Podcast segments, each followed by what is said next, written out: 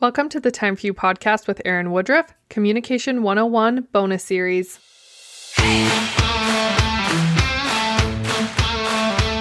My name is Erin, and my goal is to help you find time for yourself.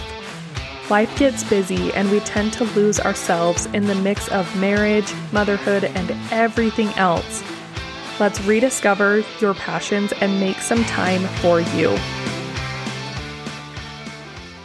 Hello, everyone. Welcome back. We're just going to dive in super fast.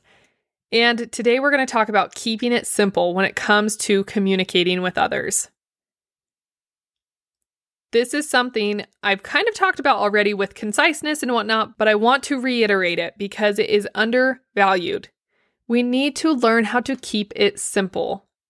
Keep it simple with what we're saying. Don't use technical langu- language. Don't use jargon. Don't use slang.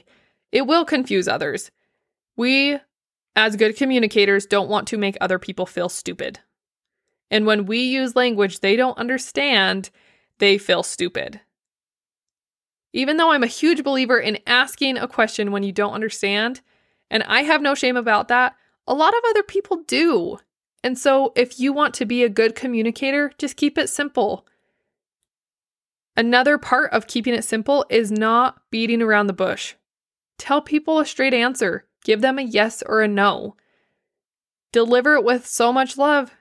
Let them know how much you care about them, but say, no, I can't come to that party.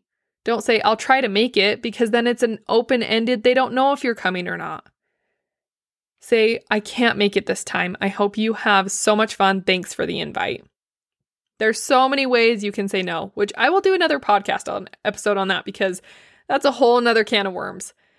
But when it comes down to it, keep it simple. People appreciate simplicity because they know that they can trust what you're saying. They know that what you're saying is actually what you mean. And they know that they can come to you with questions when they need some help because you will explain it simply. So, your challenge is to keep it simple this week try to minimize the technical language, the slang, all of the, the fun things that we enjoy, and just try and simplify your communication and see what happens. Have a great week.